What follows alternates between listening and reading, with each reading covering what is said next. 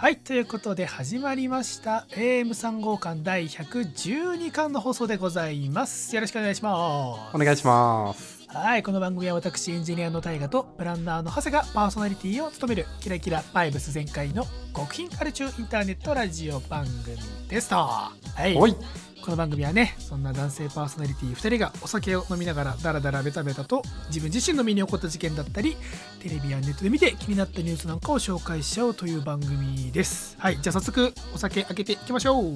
ほい開けオます。オープン。ちょっとこぼれた。よし今日は安全に開けました。むちゃくちゃいい匂いする。じゃあ今週もお疲れ様でした。乾杯。う乾杯。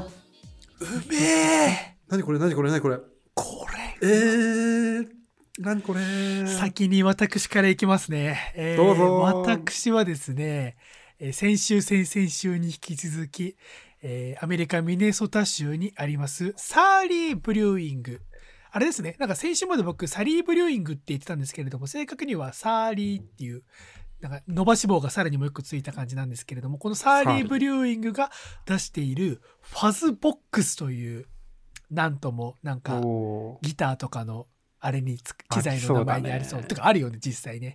あるね、これてかそうだよね。それオマージュしてるパッケージだもんね多分おそらくこれも。これねむちゃくちゃうまい。なんだこれ。あ本当？アンテナアメリカさんの、うん。うん。サイトにはファッションフルーツオレンジグアバを投入したタートエール。はいはいはい、はい、タートエールって何？タ初めて聞いたかもしれない。ートエールって俺も初めて聞いた。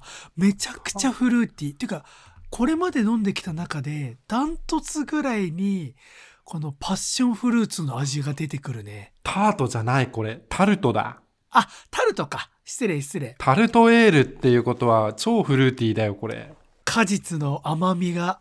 今ちょっと予想してなかった分ちょっとパンチ食らいましたね。それでいてしっかりとホップの苦味も後半に来るし。取る前にサーリーは平均点だとかってこうさやめろ。3巻ぐらい飲んでやめろやめろ。口をこぼしていた割にやめろやめろ。ちょっと感動しちゃったと。録音を始める前に言ってた俺のサーリーブリーグに対する悪口をここで言うな。どこいやでも言って大きく外れがないってことはいいそうそう。そうブリュワリーなんですよ、これ。全体的にねそうなのよ。あの間違っちゃったなってことは一度もなかったんでそういう意味では信頼度は高いんですけれども、その中でもこのタルトエールファズボックスはね、まあ、その若者に愛されそうというかちょっとびっくりしました、長谷川さんは今週何持ってきたんですか？はい。今週僕はですね、ヨロッコビールの、なんてやつなんだ？これ、お名前がですね、なんてものこれ？チポ？これ、チポトルチポトレ。チポトレ？なんかすごい卑猥な響きなんですけど、チポトレっていうビール飲んでます。い やー、えーとお前の母ちゃんチポトレいや、俺の母ちゃんのチポトレのせい俺が生まれてるんだからさ、やめてそういうこと言うの。マジで。あ 待って待って、ちなみに今、チポトレ調べたけども、あの、はいスペイン語で、燻製した唐辛子を原材料とする香辛料らしいです。その通り、あの、燻製した唐辛子を使ったペールエールですっていうのがサイトには書いてあります。なるほどね。はい。でも、なんだろうな、これ、前さ、唐辛子のやつ飲んでたでしょ？あ。俺初めてこう、うん。唐辛子ベースというかさ、ビールに入ってるやつ飲むんだけれど、うん。なんだろうな、この、後からこう、クッとくる感じというかさ、はいはいはい。後味がずっとこう、唐辛子が残り続けるんだっていう、うん物足りなさをちょっと覚えちゃうな、個人的には。確かにお酒だ、あの、ビールだけで飲むとちょっと物足りないかもね。そうだよね。だから、それこそね、あの、家にある一味七味を振ってうん。飲んでみたいブなーストさせたりだとか。まあ、あとさっき、その時も紹介したけれども、やっぱ肉料理とかとか、がっつり系のものをやりながら飲むとなおさら美味しいのかもなっていう感じですよね。そうだね。これはね、単体で行くもんじゃないね。そっか、ヨーロッパ国内ですよね。鎌倉のブリュワリーですよね。はい。僕は初めて飲みましたね。うんうんうんうん。はい、じゃあ今週もそんな感じでお酒を飲みながらダラダラと喋っていきましょう。はい、ということで今週の前半パートは私大河からおしゃべりしていきたいと思います。ほい。あのさ、全然あの本題とは関係ないんだけどさ、うん。今日朝出勤する時にさ、うんうん。あのちょっと電車いつもの電車に間に合わないなってなってさ、あの階段を駆け下りた時にさ、うんうんあの転んじゃってさあの 腰を強く打ったのようわー、なんかおっさんだなー、それ。うおっわさん。めちゃくちゃおっさんしかもね、腰打った時にね、あこれ、ぎっくり腰的なやつかもって思うぐらい、あの、腰にダメージを食らっちゃって、立てないみたいな。うわー、え、それ、周りの人たちどういう反応するわけ？渋谷の駅？いや、戸塚の駅だ戸ったんだけれども。塚の駅かよかった。渋谷だったらもうことよ、これは。ことよね。いや、うん。でも戸塚はさ、その、高校生、男子高校生の子がさ、大丈夫ですか？とか言って声かけて優あしい戸塚の民。優しい。世界と思って、絶対渋谷だったらそんな若者いなないいだろう。ないないないない。偏見。偏見ね。いや、そう、でその時は大丈夫、あ大丈夫ですとか言っちゃったんだけれども、なんかね、ちょっと違和感をずっと覚えながら一日過ごしたんだよね。いやー、これすごい嫌なんで、俺だからさ、一昨年に一回腰をやってるんですよね。あーなんか聞いたねでもちょっと話したようなあー腰が痛いから家から出れないみたいな、そういう話をしてたよね。そうそうそうそうそう。で、しばらくね、あの、整形外科みたいなのに通ったりして、ななんかいろいろ治療も受けたりしてみたいなやつあったんだけれども、わあの、なんか、いや、自分の体力のなさによるものなんだと思うんだけれども、冬場、特に寒くなった時期に、やっぱ腰結構ダメージ受けやすいっぽくって、だから最初に痛くなったその2年前のやつも冬場だったんですよ。で、春になって夏になった頃には、ああ、もう全然あの治ったやんみたいな感じだったんですよ。で、去年の冬はそこまで多分痛みなくって、あ、もう全然完治かなと思って今日それやっちゃったんで、また暗黒の冬がやってきそうです。まあでも一回故障すると癖になるからな。そう。そうなのよ。これが癖になってるってやつかと思ってさ。いや、基本的な日常生活はいいんだけれども、うん。あのーこれになると何がやって、あの大きな声で笑いづらいんだよね。ああ、しんどい。それはしんどい。そう。笑うとすぐ痛くなるわけじゃないんだけれども、笑うと、あの、背中の、な、あの、背中に生まれたその鉛みたいなやつが、ドクドクっていう、なんか動く感じがあるというか、いるよっていうのをちょっとアピールしてくるんだよね。みたいな。背中トントンって叩かれてるみたいな。ダメだね。もうそういうの、ね、笑いへのイップスだよ。ねこれ。そう、だからちょっとね、こっから、あの、3、4ヶ月分3号館、俺あんま笑わないかもしれないです。俺しんどいな。今 わかんないけれど。長谷川パートはもうちょっと無言かもしれないめちゃくちゃ面白い話やろ。っていうので、まあ、今週の本題なんですけれども、まあ、年末じゃないですか。まあ、毎週のようにね。言ってもますけれども。う毎週毎週言ってますけど、毎週毎週年末です。そう。まあ、12月はもう毎週行っていきます。多分来週の収録も行ってると思いますし、再来週も行ってると思いますけれども、あれなんですよ。まあ、やっぱネットとか見てると、皆さん、僕は特に丁寧な暮らしを目指す、非丁寧な暮らしをしている人間なので、あの、皆さんね、今年買ってよかったものみたいなブログをね、12月上げるんですよ。で僕はそういうのを見るの大好きなんですね。そういうのを見て、あ、これを買えば俺も丁寧な暮らし、おしゃれな暮らしができるんだと思って、Amazon で買っては公開をするっていうのを繰り返しているんですけれども、そんなね、まあ振り返りの中で、まあ、あの、その、今年買ってよかったものに次ぐ、あの、僕の中で注目トピックとして、今年読んでよかった本、もしくは漫画、ベストなんちゃらみたいなやつがあるんですね。ああ、確かにね。この時期はよく出ますよ、その辺が。うん。で、まあやっぱり僕は漫画好きを自称しているんですけれども、うん。漫画好きを自称している割に今年あんまり漫画を読んでいないっていうのがついこの間分かったりもして、えっ？てなったんですけれども、まあ僕の中で、まあ今週はそんな僕が今年読んでよかった漫画ベスト10をちょっと紹介したいなと思っていまして、はい。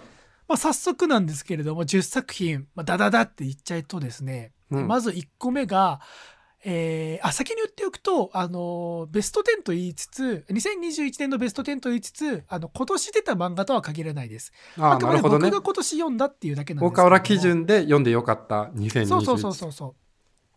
一つ目がね、鎌谷祐希さんの「ヒラエスは旅路の果て」っていう。これは実は先月ぐらいにや読んだんですけれども、まだ2巻しか出ていない漫画で、まあ、すごくざっくりとしたストーリーを言うと、えーっとね、主人公の可愛らしい女の子が自殺をしようとするところから始まるんですよ。あらあら。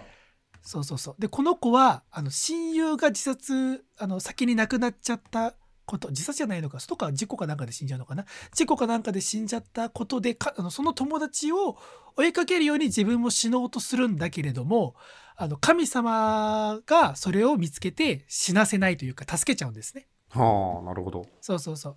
でその神様は何で助けたかっていうのも、まあ、ストーリーの一個ではあるんだけれども実はその神様も自分自身は死のうとしていてで神様に死もあるんだみたいなところから自分もその出雲大社に行ってその神様としての役目を終えようとしているから君もそこで黄泉の国に行かないかそこまで一緒に旅をしながら自分が死ぬってことを考えないかみたいな。うんうんうんうん。この物語の面白いのはやっぱ最終的に主人公が死のうとしている。うんうんうん。生きろよっていう話じゃなくって僕と一緒に死のうっていう神様がうん。旅路がすごく面白いなっていうので今2巻までしか出てないんですけれどもなるほおすすめどなのが1個目。え神様って男の人でサングラスかけてる、あその人はねあのもう一人のキーマンになる、えっと、絶対に死なない男っていうポジションなんですけれどあもそういうキャラもいるんか。そうそなるほどな。そうそうそう。3人その絶対に死なないもう江戸時代から生きている死なない男ってやつとその神様と、えっとうんうん。死のうとしている女の子っていうすごいね面白いんですよ。あのバランス感覚が。なるほどなるほど。死にいたい女の子死のうとしている神様絶対に死ねない男っていうね。不死身の男っていう。絵がうまいそうそうねこの人。絵がうまいんですよ。うん。めちゃくちゃ絵がうまい。やっぱね僕はその、まあ、やっぱ絵のうまさもそうだしこのストーリーとしてえどうなるのっていうのが全く予測つかない感じにめちゃくちゃ惹かれてて、まあ、まだ2巻しか出てないのでおすすめっていうのと、まあ、あとは、えー次ですね「えー、とみそじ病の歌」っていう、まあ、これは前に長谷川さんには紹介したんですけれども、はい。えー30歳を過ぎて未だ、えっと、夢を諦めきれない、えー同級生6人だっけ7人だっけかがシェアハウスをしてそれぞれの夢を追いながら、まあ、みんなで影響し合うというか助け合うみたいなね、ありました。これもまだ連載中始まったばっかなんで、漫画がついこの間やっと1巻が出たのかなっていうぐらいですね。うん、あれはね僕も読んでますよ。あのーうんうんうん。主人公があのゲームで食っていきたい人みたいなのでそうそう、e スポーツの選手を目指すっていうね。はいはい。そうそうそう、いいですよね。なんか、言葉の一つ一つがさ、まあなんだろう、我々が、てかもう長谷川さんも30だし、僕ももうすぐ28になるんで、このアラサーになってきたってところで、やっぱ一言一言が刺さりやすいんだよね、あの漫画はね。ああまあそうだね。わかるわかる、うん。10代とかの子が読んでも、はあみたいな感じかもしれない、もしかしたら、みそじ病の歌は。うん、特に我々にドンピシャなストーリーだなっていうので、まあ、あとは、まあ、羅列ここから羅羅列していくと、え高野のん、高野んののショートショートショートっていう話と、えあとは東堂豊、信長を殺した男、おーえあとは、え押見修造のおかえりアリス。これもめちゃくちゃいいですね。あとは太陽と月の鋼、えー松浦だるまさん。これも面白いんですよ。で、海が走るエンドロール、タラチネ・ジョンさんの海が走るエンドロール。これは確か漫画大賞みたいなやつのなんかランキングについこの間発表で載っていましたね。大賞取ったのかな？あの、60歳になったおばあちゃんが、旦那さんが死んで、そこから、えっと、若者に影響を受けて映画学校に通うっていうね、映画を撮るっていう話なんだけれども。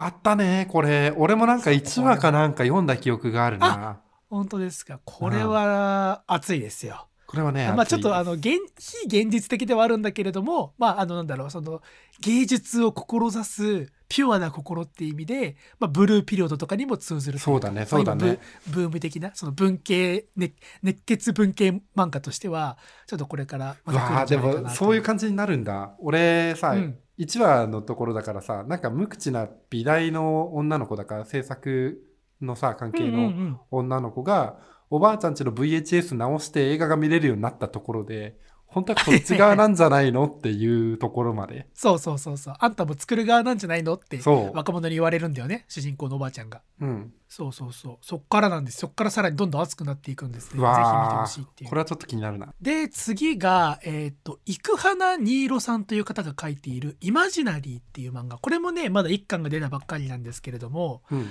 あのね、生花新色さん僕初めて読んだんだけれども、僕の周りでは割と有名というか、この人ね、まあ、僕の認識が間違っていなければ、あの、成人向け漫画で有名な方なんですよ。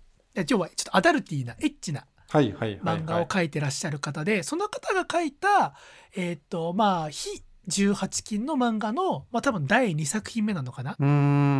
あの、ファンによってはもう、行く花に色は文学だみたいなことを言うぐらい、その、元々のその成人向け漫画の方でも、単純にその、エチエチな展開だけじゃなくって、ちゃんとストーリーで読ませるようなものを書いていらっしゃる方で、で、僕は今回このイマジナリーって漫画で初めて触れたんですけれども、ニーロさんの作品に。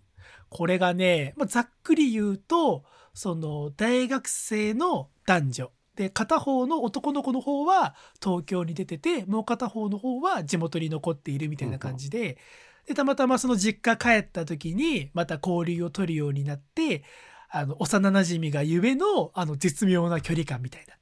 昔こんなことやあったよねとか、あの時俺、お前、お前俺のこと好きだった俺お前のこと好きだったんだろうかみたいな、そのどぎまぎ感っていうか、まあ、僕も思い当たる節がゼロではないというのもあって、なんか、ああみたいな、ああみたいな、この心のくすぐったい部分をめちゃくちゃ指してくる漫画甘として、酸っぱいね。すごく良かったです。で、あとは、えっと、二階堂幸さんのありがとうと言ってっていう、これは、えっと、雨と君とだっけ？あの、タヌキとあの女の子の物語で今結構割と有名な漫画家さんなんですけれども、その方が書いた短編集で非常にノスタルジーになるものばかりで僕は今年のね、春頃に読んだんですけれども、未だに心に残っている漫画として、ちょっとおすすめしたいなっていうところで、まあちょっとだいぶ雑ではあったんですけれども、はいはいはい。ここまで9個を紹介、羅列してきて、で、あえ、これってランキングになってる？そういうことじゃないでしょ ?10 あ、選でしょ？いや、これランキングで、ごめんなさい、あの、オッケーオッケーオッケー10選です。失礼しました。ベスト10ではなくて10優劣はないわけだ選ですね。優劣はないです。もう本当にね、僕はその、もともと漫画好きとは言いつつ雑食、それこそ少年ジャンプみたいなやつも好きだし、モーニングとかに書いてあるようなやつも好きみたいなタイプなので、1、2、3位っていう感じではなくて、本当に10人十色じゃない、10作十色っていう感じで、それぞれ良さがあるなっていうところでですね、えー、まあ、10選の中の最後ですね。今日一番紹介したいやつ。これはね、実はつい先週、先々週ぐらいに読み始めて、えーもう読み終わって興奮で、もうこれはとんでもないと思って、絶対ラジオで喋ろうと思ったやつなんですけれども、タイトルはですね、えー度胸星という作品度です。胸星。うわ、題材なんだか全然わかんねえな。あの、スポーツっぽい話にもなるし、やろうと思えばアートにも寄れるし、星がついてるっていうことうんは、あの、天体にもいけるんだよな。そうそうそう。いや、実を言っちゃうとね、その最後のもの、あの、天体系な、宇宙の物語なんですよ。いいね。はい。しかも、えー度胸っていうのは主人公の名前っていうね。うわー 暑苦しそうな主人公だな。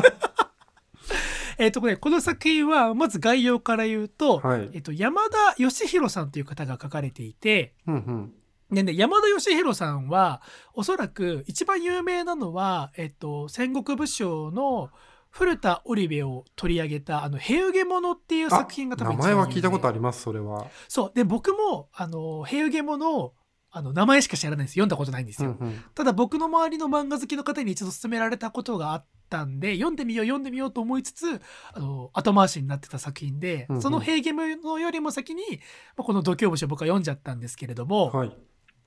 あのね、作品自体はだいぶ古いんです。あの、2000年に、えっと、ヤングサンデーで連載されていたものなんですよ。ああ、そうなんだ。で、まあ、どんな話なのかっていうのをね、紹介していきたいんですけれども、長谷川さんって、まあ、あの、度胸星さっきも言ったように、その宇宙系な物語なんですけれども、あの、まあ、宇宙系でおそらく一番、まあ、平成、令和という一番有名なのは、宇宙兄弟っていう作品だとおそらく思うんですけど間違いなくそう思います。僕も宇宙兄弟読んでます？宇宙兄弟は、あの、なんとなく話のあらすじだけ知ってるっていう感じかな。あがっつり読んであのねないです。、ぼ僕はね、宇宙兄弟読んでないんですよ。漫画好きを受賞していながらいきなり失格するような発言をあらあら。あんなに数々の賞を取っている 宇宙兄弟は僕は実は読んでいないんですけれども、はい。まあ、宇宙兄弟って、まあ、僕そんな僕でも知っているところで言うと主人公たちが、まあ、宇宙飛行士を目指す物語、だと伺っているんで。すけれどもういう認識も合兄弟なんだよね、きっと。兄貴がめちゃくちゃできて、弟がすげえコンプレックスというかうんうんうん、努力の人みたいなイメージの話だはいはいはいと、僕は認識してます。あそう僕もねあ 同じ同じ知識量なんだけれども あのだからその宇宙兄弟が連載されるよりもさらに前にこの「度胸星」はうん連載されていて、でなおかつこの「度胸星」も同じようにその宇宙が舞台なのではなくって地球つまりその度胸くんが宇宙飛行士を目指すっていう物語なんですよ。おーなるほどね。そう。で、この主人公の、まあ、三河度胸っていう本名なんだけれども、彼は、えっと、物語の最初は、えっと、トラック運転手をやってるんですよ。おーなるほど。そう。で、父親が死んじゃってて、で、その死んだ父親の意思を継いで、まあ、宇宙を目指す、宇宙飛行士になろうっていう決意をするっていうところから物語は始まるんですね。なるほど。うん。で、まあ、その宇宙飛行士を目指す試験の中で、まあ、めちゃくちゃ容量が良くって、口がうまい。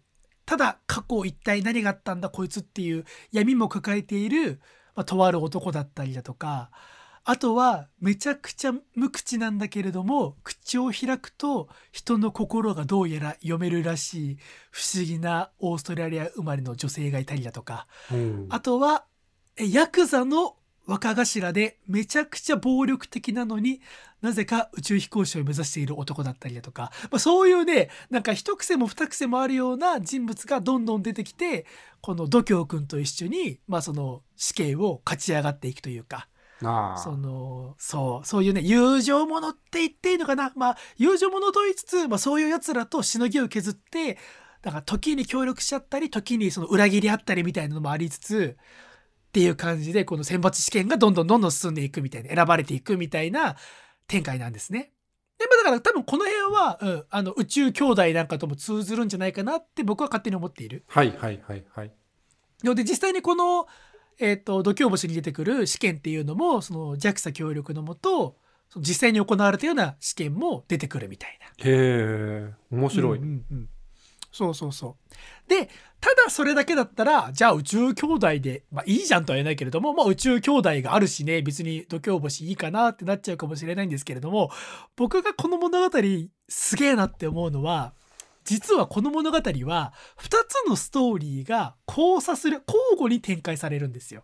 で、ここまで僕が言った、この度胸くんっていう主人公が、そのいろんな人と切磋琢磨しながら宇宙飛行士の選抜試験を受けるっていうのが、まあ A 面だとしたら、はいはいはい。B 面のストーリーがあって、そもそも度胸くんたちが、この今受けている宇宙飛行士の試験っていうのは、いわゆる一般的な宇宙飛行士の試験ではなくって、まあ、緊急の事態になったから、急遽開催された宇宙飛行士の試験なんですよ。ほう、なるほど。っていうのも何が起きたかっていうと、あの火星に行ったっきり音信不通になってしまった NASA の飛行士とあ飛行船とそれに乗ったクルーたちを救出するための特別宇宙飛行士みたいな。え、それ普通に宇宙飛行士やるよりハードル高くない？そうそうそうそうそう。だから、あの、最初に宇宙飛行士を受ける試験で、いろいろ説明されるわけよ。君たちのミッションはこれこれこうだと。うんうんあくまでその、NASA の飛行船とそれに乗った、まあ、あの、エリートクルーたちを救出してきてくれと。はだから、もう、あの、出発のじ、普通は宇宙飛行士になってっから、じゃあ、具体的にいついつの飛行船で乗るみたいな。うんで、そこにもさらにまたもう一回選抜があったりとかっていうのがあるんだけれども、そうではなくって、この選抜に関しては、もう、いついつまでに火星に行ったクルーたちを助けるためのやつを出さなきゃだから、それに間に合うように選抜するみたいな。いろんな条件があの普通の試験とは別あの異なっているんだけれども、うんうんこのさっき言ったその度胸くんたちがそんなさなかで受ける試験とは別に B 面のストーリーとしてえじゃあその NASA に行った飛行船とそれに乗ったクルーたちは何があったの？なんで音信不通になっちゃったの？っていうストーリーが展開されるんですよ。はいはいはいはい。でねこのまあ NASA の宇宙飛行船なんですけれども何があったのかっていうのは、まあ、ものあの度胸星の一番最初はそこから始まるんだけれども、うん。まずね無事火星に着くんですよ。NASA の飛行船が。でわーみたいな。で俺たちはついに火星に降り立ったぞ。火星に降り立った。初めての人類だ。みたいな。ところから始まるんだけれどもその次のコマぐらいであのね飛行船がむちゃくちゃにされちゃうんですよ。でねクルーは全部で4人いたんだけれどもそのうちの1人だけスチュワートって男だけが生き残るんですよ。でスチュワートは火星に降り立って振り返るとそのめちゃくちゃにされたもう全部がめちゃくちゃにされた宇宙船宇宙飛行船だからもう仲間たちもみんな死んじゃった。で、そこで絶望するわけですよ。え、何が起こったの？この瞬間にみたいな。で、そうすると、あのね、空中に謎の生命体、こ後にテセラックって名付けられるんだけれども、謎のね、あの十字架みたいな形をした白い物体。今、見これと出会うんですよ。多分こいつのことを言っているんだ そうな。そうそうそう。あどうやらそいつが俺たちのその宇宙船をぶっ壊した。ぽいみたいな。で、スチュワートはめちゃくちゃ優秀だから、あの、その火星探査隊って乗り物1個じゃないから、いくつかに分かれてるから、別のやつにとりあえず移動して生活をしながら、その俺の仲間を瞬殺したあの謎の生命体テセラックの正体を探るぞって言って試行錯誤するんですよ。ーはいはいはい。この物語とその地上の度胸くんたちの物語が交互に交互にどんどんどんどん展開されるんですよ。このね、なんて言ったらいいんだろうな、その地上でその度胸くんたちがその切磋琢磨しながら心温まるストーリーだったなと思ったと思ったら、そのスチュワートが宇宙でまた絶望するみたいな。うわ、こんなことになっちゃったみたいな。すごいんですよね。とにかくそのスチュワートの身の回りで起こる事件の絶望感あのね前にこの番組で「キューブ」っていうホラー映画、まあ、今日本でリメイクされはいはいはい。て話題にもなってるけれども、菅田将暉さんがやってるやつね。そうそうそうそうそうそう。まあいろんなひなんか評判があんまりよろしくなさそうだけれどもあの 映画は映画で。あなんだろうキューブを見た時と同じような、まあ、SF 映画はあるあるっちゃあるあるなんだけれどもやっぱ宇宙っていうその極限の状態での絶望感の描き方が素晴らしくってあのね何がいいってそのテセラックっていう謎の生命体はたまにスチュワートを助けたりもするんですよ。うわー、なんかそう必ずしも殺したからといって、こいつは敵なんだっていう風に、描かないんですよ。だから読者も読者で、え、何？こいつはいいやつなの？悪いやつなの？みたいな。で、スチュアートもそれに戸惑うみたいな。え、待って、今俺はテサラックに助けられた？みたいな。一体あいつを何がしたいんだ？みたいな。うんそのね、どぎまぎ感というか。で、まあ、スチュアートはなんとかこいつの正体を暴いて、まあ、地球と交信しようとするみたいな。で、地球は地球でその度胸くんたちもその最終選抜に残って、とうとうそこまで切磋琢磨していたメンバーと戦わなければいけないみたいな。本当にね、めちゃくちゃいい漫画なんですけれども、えー実は度胸星打ち切りになってます。なんでだよ。ここまで来て、すげえいい漫画なんだろうなっていうのは伝わってくるし、毎週毎週みんな楽しみにしてるはずだよ、こんなの。どうしたの？あの出てる携帯にもよるんですけれども僕が買っているやつだと文庫で3巻までしか出てないです。だから打ち切りの中でも相当すごい速さで終わってます。あのねまあなんで打ち切りになっちゃったかっていうとあの評判が悪かったとかではなくってあのねヤングサンデーで連載してたって言ったんだけれども当時ねヤングサンデーの編集部が結構荒れてた時期らしくって、うん。あの編集長が交代してまああのまあいろいろ揉め事があったらしくって終わっちゃったと。でその終わっちゃった後も他の雑誌からうちで掲載しないかっていう話もあったんだけれどもまあ山田さん自身その当時は度胸星あんまり、まあ、評判が良くなかったというかファンレターの数もあんまなかったからまあもう見切りをつけて別の作品を書こうって言って、まあ、それこそ平原物とかその度胸星の後に書くんだけれども、まあはい。はいそっちがヒットしたから、まあ、度胸星はまあいいかなみたいなあの最近のインタビューというかその後のインタビューでも、まあ、あれをの続きを書くつもりはありませんみたいな感じになっててだからそのテセラックの正体とかスチュワートがまあどうなるのかみたいなところも、まあ、スチュワートに関しては結構3巻の終わりでどうなるのかって出てくるんだけれどもまあやっぱりさっきその最終的に度胸くんたちがどうなるのかテセラックと対峙してどうなるのかみたいなところは、まあ、言っちゃうと描かれずに終わるんですよ。ああ、そうなんだ。そうだそうなんですよだからなんて言ったらいいんだろう。その未完がゆえのその伝説みたいなところ。だからあのボーイと同じですよ。その人気絶頂期に解散しちゃったがゆえの伝説みたいなのとちょっと通じるというか。まあずるいっね。ちゃずるいんだけれどの。そうそうそう。そうまあ、ずるいっちゃずるいんだよね。あのワンピースみたいにもう100巻も200巻も書いて、うん。すげえって言われる漫画ももちろん、まあ、もちろんすごいんだけれども。そりゃあね、うん。武士沢レシブみたいに年表で伏線回収して終わってほしいよ、俺は。全部知りたいもん。うんそうなんだけれどもね度胸節本当に、まあ、中途半端っちゃ中途半端なところで終わっちゃう。なるほどな。あのーネットの評判とか見てると、まあ、宇宙兄弟も例に出されてるんだけれども、まあ、クリストファー・ノーラン監督の「インターステラー」っていう映画がねあの、まあ、それも10年ぐらい前の作品だけれども、まあ、そのだからスチュワートのパートはインターステラーっぽいしその度胸くんのパートは宇宙兄弟っぽいよねみたいな。だから後の伝説的な映画伝説的な漫画を何年も前から取り入れてそれをしかも一つの作品に落とし込んだみたいな。なのにしかも3巻で終わっちゃっているみたいな。いろんなと要素が積み重なって伝説と呼ばれている漫画「度胸星」。これはねぜひおすすめしたいんですよちょっと長谷川さんっていうね。あ今日はその度胸星の紹介だけで終わろうと思っていたんですけれども最後にちょっとね度胸星実はタイムリーだぞみたいなところを一個紹介したくってえっとねつい3日前のニュースなんですけれども、はい。これねツイッターでちょっと話題宇宙系のコミュニティの中では話題になっていたんだけれどもそれこそギガ人とかにもニュースとして取り上げられてたんだけれども、えー中国の月探査機玉と2号というもの乗り物が、まあ、月の探査機ですよ月の様子を映像で観察して地球に送るっていう、まあ、専門のやつなんですけれども、はいはい。こいつが月の上で謎のキューブ状の物体を撮影したんですよ。うわー。これテセラックじゃねえのかっていう、そういうこと？そう。もうツイッターでは、てかツイッターでテセラックが多分、あれだよ、トレンドに一瞬上がったんだよね。嘘でしょ？俺そこから、そうそうそう、俺はちょうど、あの、度胸星を読み終わった直後で、ツイッター見て、え、なんでテセラックがトレンドに載ってんのと思って見たら、この玉と2号のニュースが出てて、みんな、うわ、これは度胸星のテセラックだってみんなつぶやいてて、これはね、で、さらに面白いのが、この玉とは、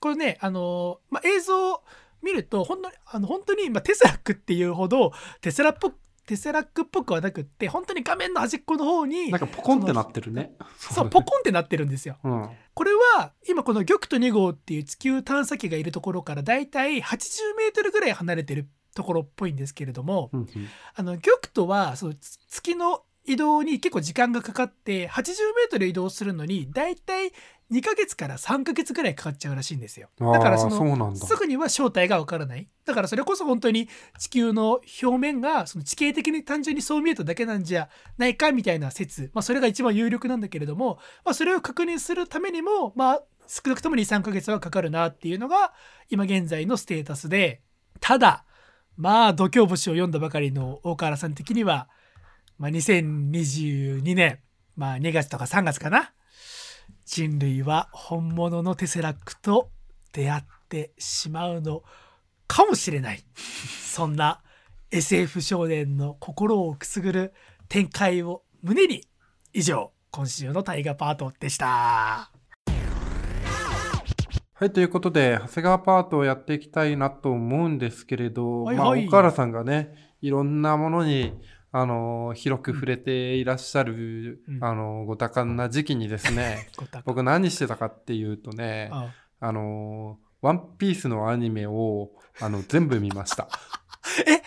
マジで？すごくないマジそれ。あのー俺が、あの、高校終わるぐらいになると、エースが死ぬぐらいのタイミングなのね、大体。はいはいはい大体単行本で言うと60巻ぐらいまで。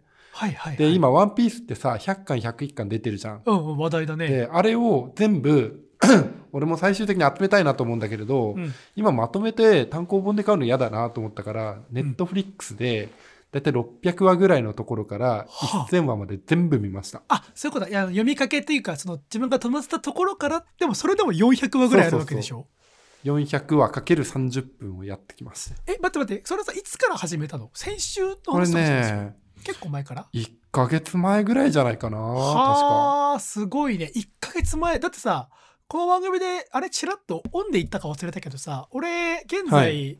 スラムダンクのアニメ見てますって話をしてまだ見終わってないからね、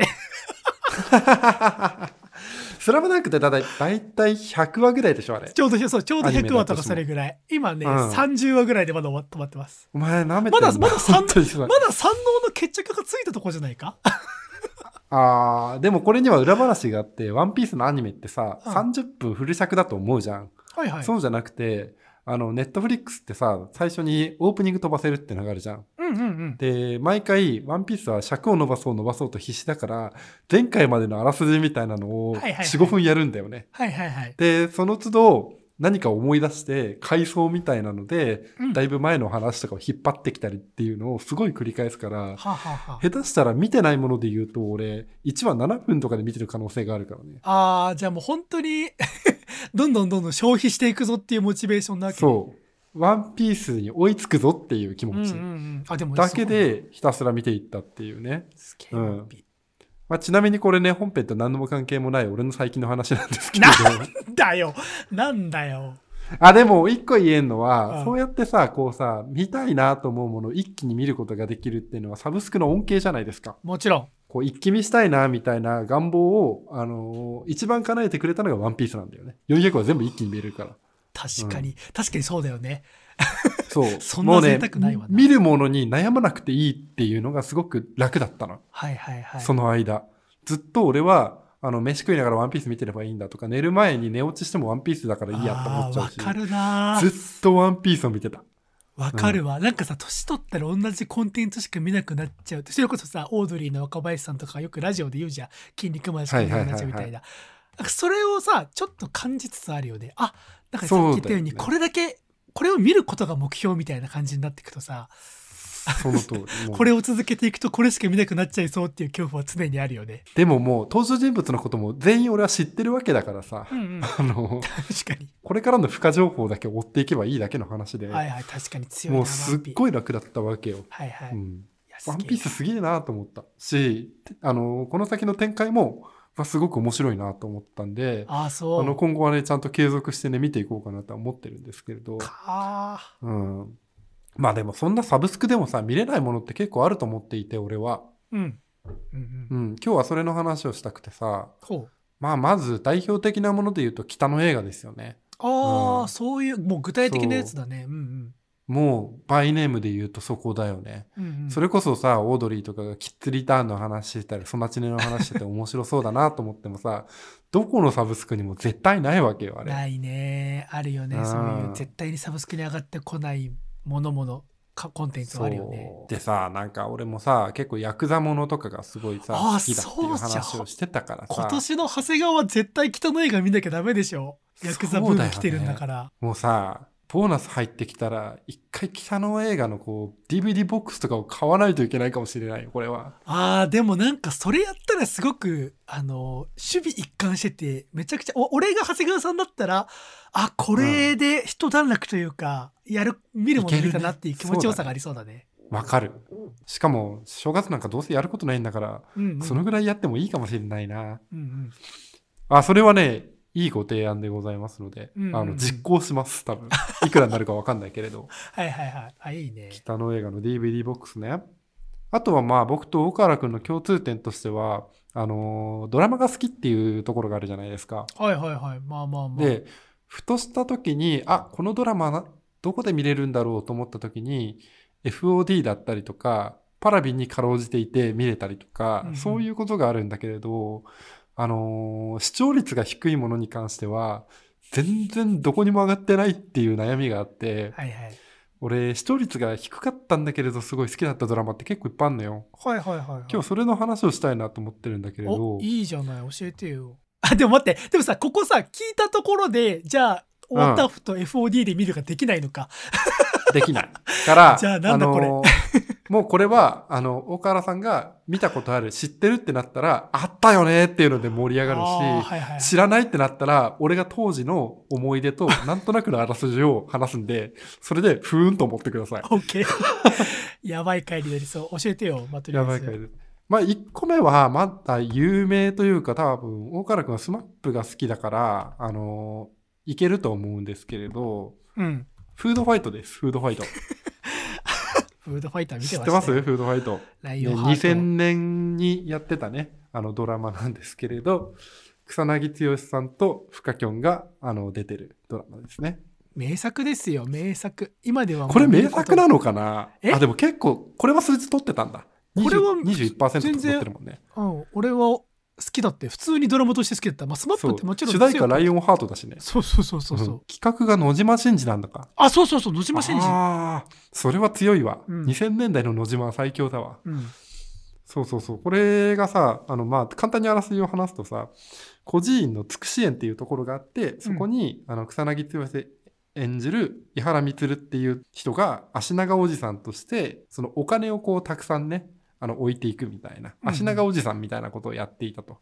で、そこで働くふ深きょんはなんか不審がっていて、その孤児院出身のみつるさんっていう人を、あの、すごく、あの、頼りげない人だなと思っていたし、足長おじさんだっていう正体を知らないみたいなうんところで、ちょっと恋愛チックなところもありつつ、実はその、あの、みつるっていうのは、裏稼業というか賭博みたいな感じで、うん。フードファイトに、あの、借り出されていて、毎回毎回出てくるチャレンジャーと大食い対決をして、その賞金を全部送ってたっていう、そういう話よね。うんそうそうそうざっくり。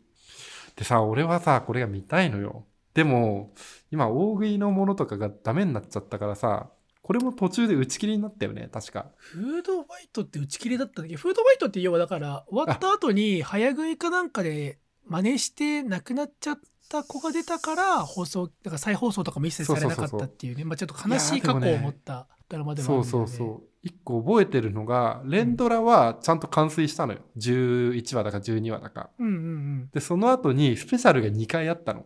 はいはいでその中のななんとか列車編みたいなので、その、みつるの妹がラスボスみたいな感じで出てくるんじゃないかっていうところで終わっちゃったの。あそうなんだ。あそれなんかもう全然知らないわ。マジで、それがすごく気がかりで、うわ、どんな話だったかな、もう一回見たいなと思って、うん。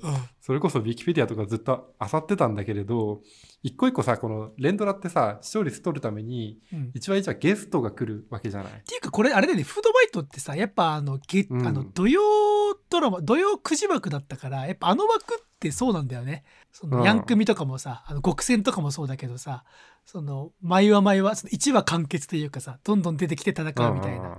それこそ豪華ゲストが出てきてみたいなね。あるよね。はいはいはい。でもさ、それがさ、結構さ、あの、うまいなと思って、さっきの、あの、岡原さんの度胸星じゃないけれど、うんあの、戦う品目がさ、ラーメンでさ、あの、どんなに食べても短時間で空腹になってしまうっていうか、特殊設定みたいなのがいっぱいついてるわけよ。能力だよね能力バトルだからね能力、能力者がいるんだよ。敵が能力者だからさ。で、なんか、あの、カレーの対決の時は、ゴンザレス岩神っていうやつが出てきて、あの、嗅覚を失っており、辛さを感じない。さらに催眠術師でミツルを追い詰めるって意味わかんないの、これ。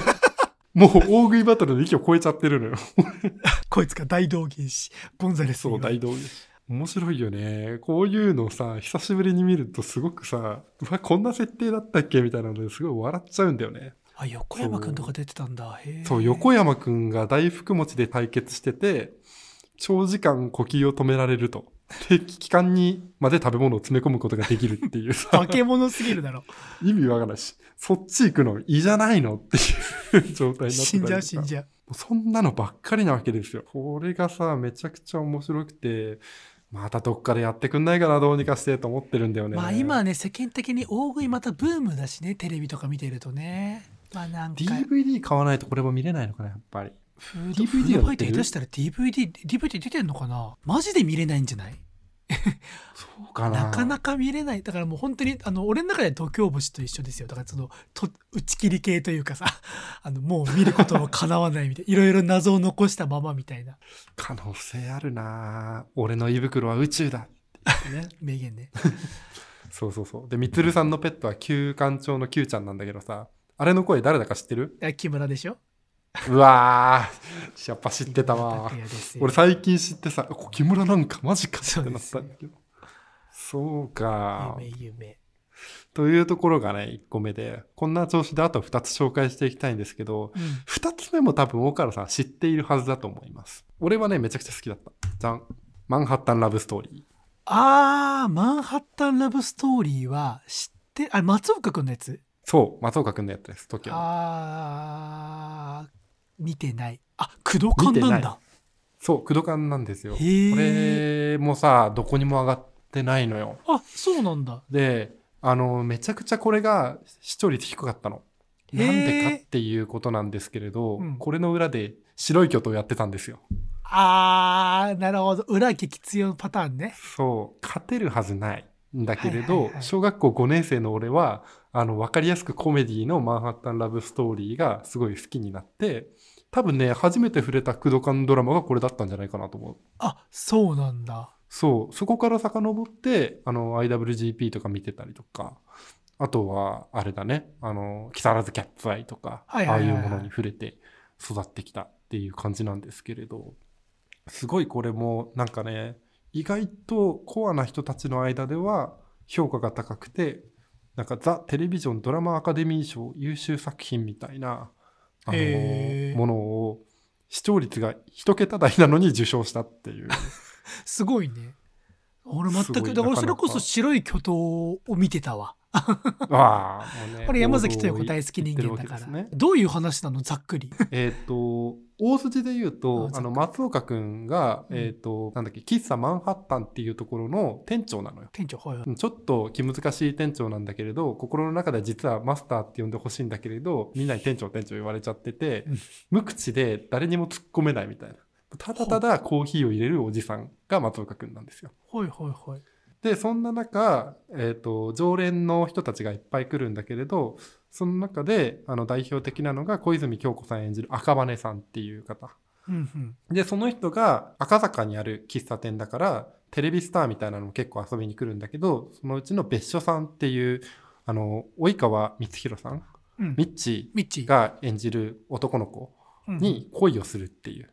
30半ばなんだけれど、私がこんな人好きになっていいのかな、みたいなことを思うんだけれど、はいはい。まあ、ななんやかんや展開していった時に、その赤羽さんのあの背中を押すのが、その店長なわけよ。なるほど。店長はピンチになると、まあ、全然喋らないんだけれど、本音でなんかちゃんと話せよ、みたいなことを、こう、教訓じみたことを言って、それで、あの、話が1話完結して丸く収まるっていうのあーなんだけれど、なるほど。水戸黄門スタイルね。はいはい。そうそうそうそう。実はここから、その、赤羽さんと別所さんの恋愛ものっていうところにのみならず、うんどんどんどんどん登場人物が出てくるのよ。はいはいはい。で、それを、あの、店長は、裏の黒板で、あの、人物関係図みたいなのを書き始めるのね。うん。で、今、赤羽別所って並べたときに、A、B ってなるじゃん。うん、で、次に出てくるのが、ちくらさんっていう脚本家で、その人は C なの。で、D、E、F ってどんどんだんだんこう続いていって、はいはい。その人たちの人間模様と、その後の、あの、恋路の展開というか、みたいなのが、すごくこう、面白おかしく、まあ、時に泣けるような感じで描かれてるっていうのがね、マンハッタンラブストーリーなんですよ。あ、マジで知らないわ。ちょっと面白俺そう。もめちゃくちゃ好きでね。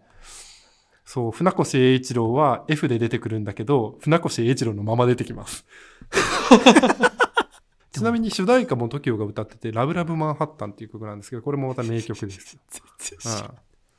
すげえダサい歌詞なんだけれど、あの、いい歌です。確か、あれだよね、グループ魂が、あの、このラブラブマンハッタンのリメイクした歌を歌ってます。ああ、まあ、工藤君だったらそうよね。はいはい。っていうね、あの、木曜10時の思い出ね、これ。木曜時時枠。あるよね。それ見てないわ、みたいな。しかもこれあれでしょ、結結局ここで紹介してもらっても見れないわけでしょ？見れないです。なんか辛い回だな。へえ、見てみようとか見てみようがでできないわふけでしょ。ーんとか、面白そうで終わります。聞いてる人ももやもやたまるけども。あ、まあじゃあもう一個聞こうよ。何？最後。もう一個。最後はですね、えっ、と、これは、あの、岡良くんにお勧めしてもらった、シンギンタイガードラゴンブギあるじゃん。うんあれをさ、俺は一通り読み切ったわけよ。あの、はいはいこの間、完5巻で完結しててさ、あですげえ面白いなと思って、これ多分実写化してもいいんじゃないかなと思って、あの、そこの、あの、妄想キャストを巡らせた結果、今行き着いてるのが、あの、ヒロインの女の子を広瀬すずにしてうん、男の子を、あの、松田龍平にしようっていうね。ベタ。ベタだけど、まあそうねわかるタイガーとドラゴンやりたいなと思ったんだけれど、なんか、その、大正チックなところとか、明明治なのかな、ああいう雰囲気のドラマ俺好きだったな、なんかあったなっていうので、パッと降りてきて、久しぶりに思い出したやつなんだけれど、うんこれはわかるかな歌姫。知らねえ。金曜ドラマ歌姫でございます。マジで、これは本当に？全然わからん。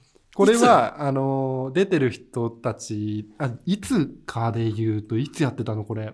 うわもうね情報がなさすぎるのよ。ウィキペディアさえないんだから。え？て視聴率がなさすぎて。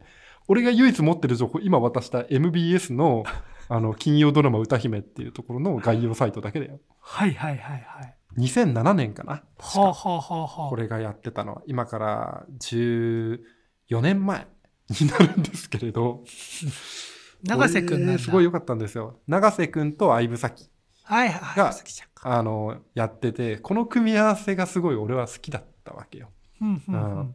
で、もともと、あの、調べてみたときに、舞台のドラマ化だったっていうことになっていてですね。うん、本当だ画像検索するでとそうだね違うの出てくるそうそうそうそう。で、高度経済成長期に向かって日本がこう、登っていく中で、あの、戦争でこう、ちょっと記憶をなくした永瀬くんが、舞台高知なんですけど、四万十川から流れてくるのよ。バーン。ってはいはいはい。で、その、あの、相武咲の、あの、一家が、ちゃんとこう拾って、その人たちを、あの、世話をする話なんだけれど、うん。名前ももう覚えてないから、四万十太郎っていう適当な名前をつけて、うん。あの、その映画配給会社とかの用心棒にするのね。で、そこに対して、あの、だんだん、あの、日本が栄えてきてくる頃だから、グレン隊みたいなのが出てきて、そこのみかじめ料みたいなのをさ、無理に取ろうとしたりとか、あとはその相武咲に一目惚れした、あの、親方みたいなのの梅雨払いをしたりとかっていう、なんかこう、いかにもな物語なんだけれどさ、いかにもだねそう。で、突然またさ、あの、思い出の人みたいなのが、その太郎を探してき来たんだけれど、あの、全然思い出せないとか、急に記憶が戻ってその人のところに行っちゃって、相武咲との恋路はどうなっちゃうのみたいな、そういう系のやつ。はあはあはあはあはうん。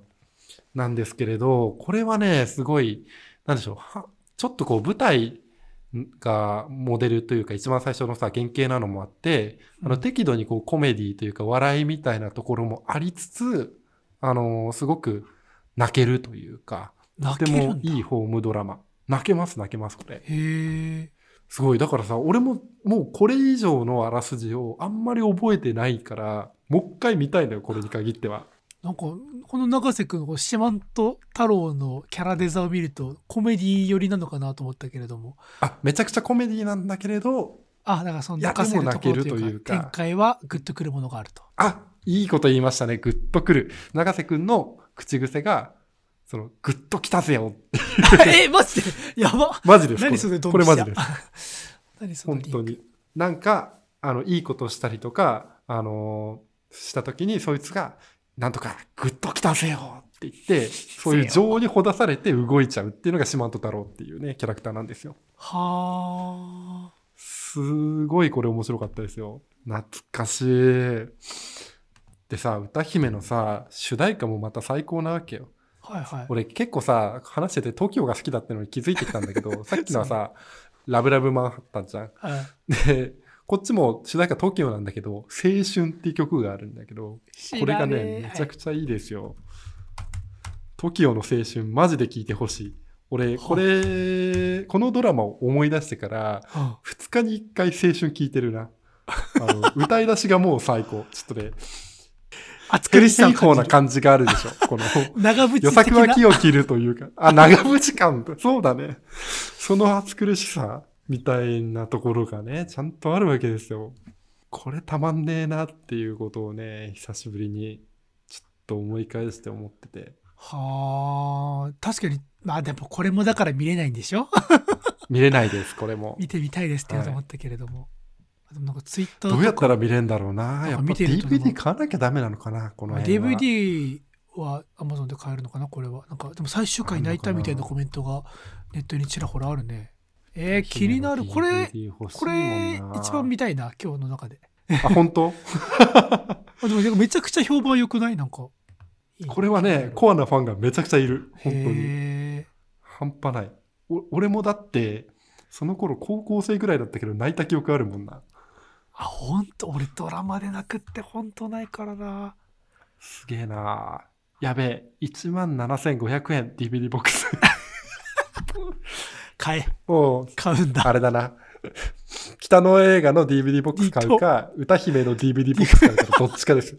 思いに抱く。っていうことでね、あの、今となっては見れないコンテンツとして、フードファイト、マンハッタンラブストーリー、歌姫を 紹介させていただいたんですけれども、え何かしらね、の機会で買っておきたいね。買ったら俺、貸してあげるよ、DVD。あありがてえあるよないつか買うと思う。ああでも確かに、俺もなんかそういうドラマたくさんあるからちょっと紹介したいのもあるし DVD 買いたいなっていうのもあるわいいね。なんかそういう、このぐらいの頃の DVD 買ったらちょっと自慢し合いたいよね。俺これ買ったんだけど。確かにあのそうね自慢したいちょっとまあ見れないものから順に買っていこうかな。てかむしろさ、あると当たり前に思っちゃうから、むし余計見たいんだよね。見れないと思うと。そうねうん年明けには歌姫か北の映画かを見た時の感想が言えることになってると信じて。以上、長谷川パートでございました。はいエンディングパートですい。やー今週もダラダラと喋ることねえなと思いながらも喋ると止まらないっていうな回でしたけど んだかんだね、20分30分話せるから大したもんだよね。いやーでも喋り終わった直後だけど東京橋の紹介もっと上手にできたな あのーそれはね、俺もね、あの、ドラマに関してはすごくある。あるようんね、まあまあな何にしろコンテンツ紹介系の回はやっぱ難しいですよね。その自分の好きっていう熱量と、てか長谷川さんに関しては あれだもんね。手元にないしさ 見情直すこともですきないんだよな、これ。本当に。そうね。ちょっと厳しさいろいろある回でしたけれども。はい。どうですか？まあ先ほど北の映画の DVD 買うのか歌姫の DVD 買うのかみたいな話してましたけれども。年末年始これやっておきたいこれ見ておきたいみたいなまあもうそういう時期ですから予定はありますか、はい。いやー、でもね、もう帰るか帰らないかがグラグラしてるんだよね。地元にね。あ飲むあれなんか帰る予定だったじゃないんですか？帰ろうかなと思ったんだけれどさ、うん。まあでも往復考えた時によ俺、うん歌姫の DVD 買えんなって思っちゃったっていう。特にさあの帰ってこいよって言われるようなご時世でもないし。そうなんだよね。その辺考えるとね帰るんだったらもうちょっとこうな長くいたいなみたいな気持ちもあってさ、うんうんうん。うんどうしようかしらっていうのでねグラグラしてるっていうのがねまたコロナさんが形を変えてどうなんだみたいな時期だったりもするしね。ね。本当にオミクロン。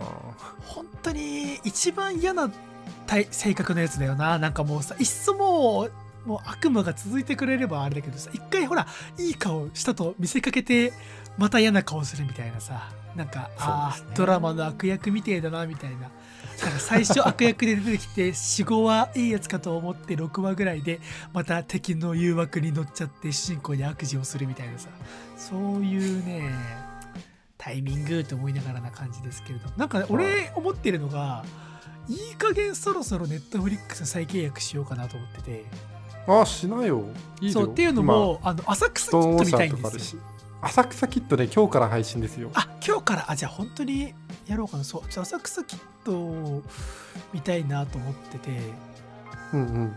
あの全然関係ないけどうちの親父はカラオケめったに行かないんだけれども行くと必ず浅草キットを歌う人だったんだよね。へえあそうなんだそうそうそうそう。そうだからちょっとねまあ北の長谷川さんも浅草キットは興味あるんじゃないだって北の映画見るにあたってさそれは大事ですよ。うん、まあそれこそ劇団一人も好きでした、我々は。ちょっと興味があってそ,、れ経由でそっか今ストーンオーシャンって言われたけどもジョジョもやってんのか。いやネッ徐々にやってます6トフリックス部。すげえなマジで。ワンピースも400話全部見れます。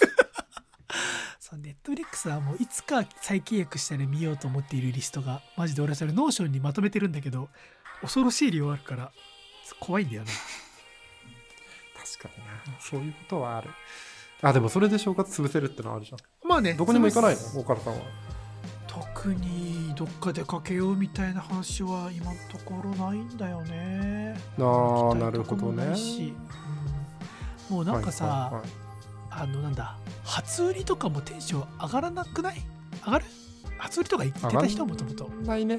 俺全然行かない人だから。あ行かない人？もともと昔は結構好きだったんだけれどもなんかもうネットショッピングがもう骨身に染みつきすぎちゃってさ。全くあら。あ行く気もら起きないしさ。あでも初詣とかは行きたいんだよな。あ随分文化的な。長谷川さん初詣とか似合わないですけど行きたいんですね。